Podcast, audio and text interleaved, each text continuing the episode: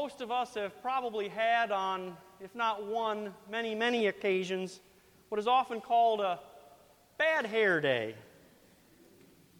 Not necessarily in the literal sense of how our heads are adorned or coiffed, but just those sort of days where very little seems to go according to our plan or our wishes. I know that I have an awful lot of days like that. Occasionally, we probably all have times when we would prefer to shut ourselves off from the rest of the world because of Murphy's Law. That is, if anything can go wrong, it will go wrong. And that seems to be the norm. When such days occur, though, we can be humbled by the reminder that we are limited human beings. Even as God come down to earth in the flesh, there were days during his ministry when it at least seems like Jesus was dealing with Murphy's Law too. Now, that really couldn't be, of course, because nothing ever happens apart from God's will allowing it. But to our human way of seeing things, today's lesson from St. Mark's Gospel account certainly had that sort of appearance, didn't it? First, Jesus' family criticizes him because of the way that he manages the crowds. He's out of his mind, they concluded. And Mark tells us that they were out to seize him or restrain him. And if that wasn't bad enough, then Jesus has a conflict with the religious leaders who have been sent out to investigate his preaching, his teaching, and his working of miracles. Having seen and heard about Jesus' success with exorcisms, they claim that Jesus has Beelzebul, that is, the prince of Baal. They mean to say that he is controlled by Satan, and it is by casting out demons through the power of Satan that he's successful. So it was really double trouble, if you will, as our Lord is first bad mouthed by his family and then by the scribes. Think to yourselves for just a moment. How would you react to such criticism and opposition? Now, we all probably know the experience of trying to do all the right things with the best of intentions, only to have it backfire on us. And if you're anything like me, which is a flawed and impatient and defensive human being, you probably get quite upset by this and want to lash out verbally or even worse. Prior to what we hear in the gospel lesson today, though, Jesus had been doing much of what he came to do. He preached, he taught, he healed, and he cast out demons. And such activity, as you know it would, attracted large crowds' attention. And in spite of doing and being all of the constructive and true things we know Jesus to be, his actions and his words still met criticism and rejection. There were lots and lots of naysayers, folks who had nothing to do but to criticize Jesus and put him down. But Jesus answers his critics with a word about life in his kingdom and he compares that to how we live our lives in the kingdom of this world. If a kingdom is divided against itself, that kingdom cannot stand.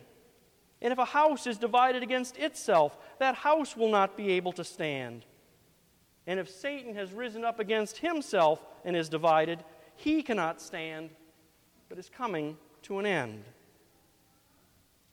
Now, simple logic dictates to us that any human organization or group that is divided against itself eventually destroys itself.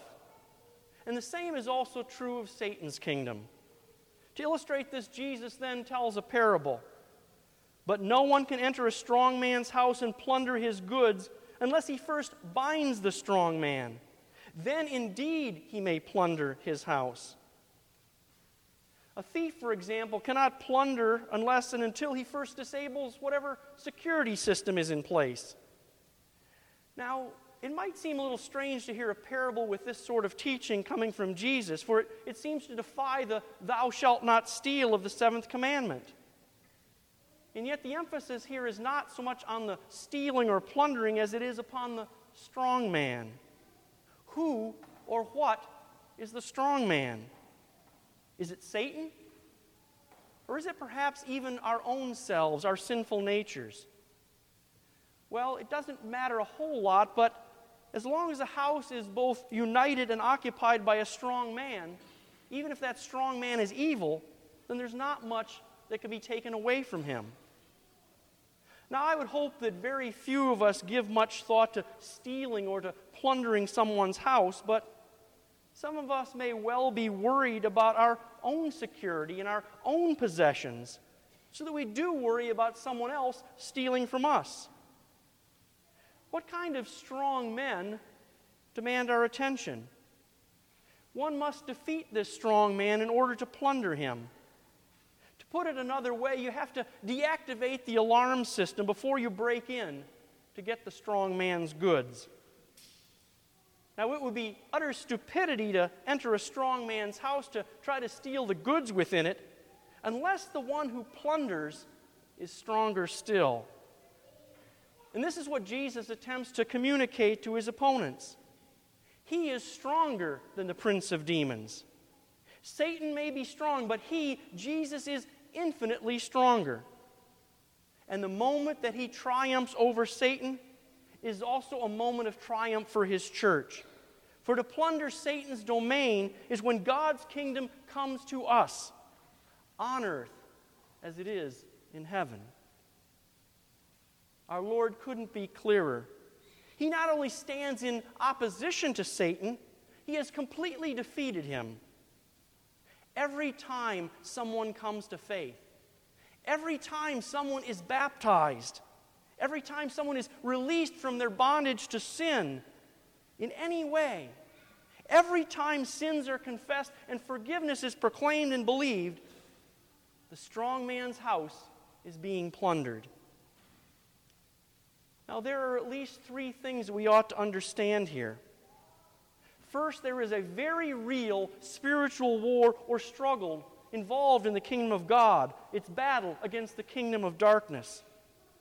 The social ills of our society and of our own community have a spiritual foundation in sin, which creates the violence, the despair, and the chaos that we see all around us. When we see the decay of our culture, we are seeing but symptoms of living under the dominion of that strong man, Satan. Each time we pray, Thy kingdom come or deliver us from evil, we are praying for our Lord Jesus Christ to plunder that strong man's house and to prevail against the devil. This reality is what prompted St. Paul to say, Though we live in the world, we do not wage war as the world does. The weapons we fight with are not the weapons of the world. On the contrary, they have divine power to demolish strongholds. We demolish arguments and every pretension that sets itself up against the knowledge of God. And so, a part of our responsibility of claiming to be Jesus' disciples means that we too will be engaged in opposition to evil remembering that while we are called to fight in the battle, the victory is not ours, it is Christ's. But unless He, unless Jesus, the Christ, first binds the strong man, then indeed there is no way to plunder his house. Secondly, Jesus assures us of the ultimate outcome. The incarnate Son of the Father has decisively engaged Satan in a fight to the finish.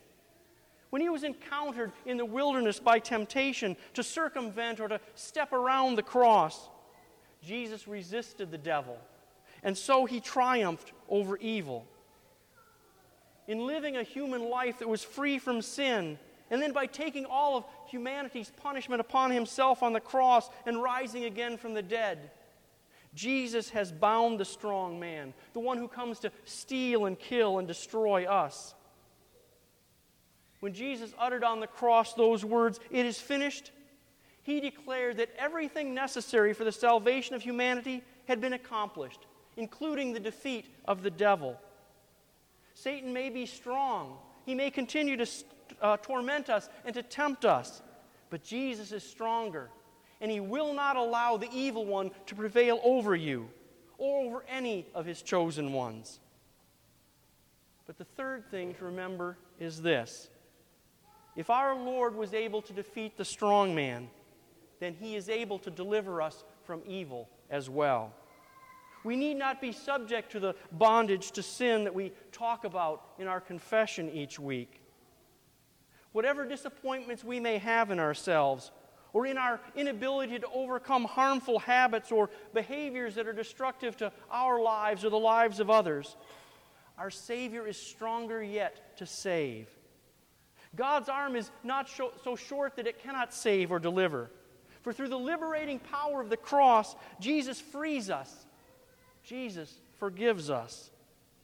And so he plunders the devil's house, and he plunders the house that we build by our own reason and strength. This is the reality that motivated St. Paul to say, Consider yourselves dead to sin, but alive to God in Christ Jesus.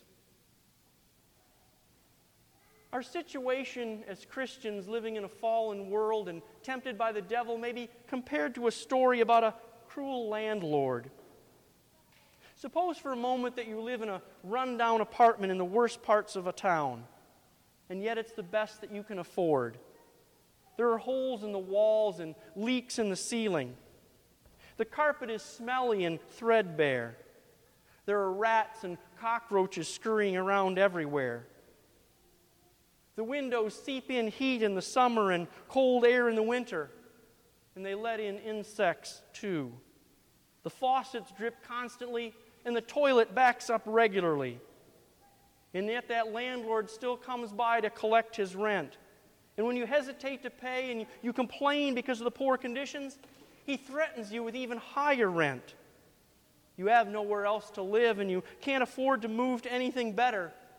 And so you keep on paying that rent. One day, though, you hear a firm knock on the door.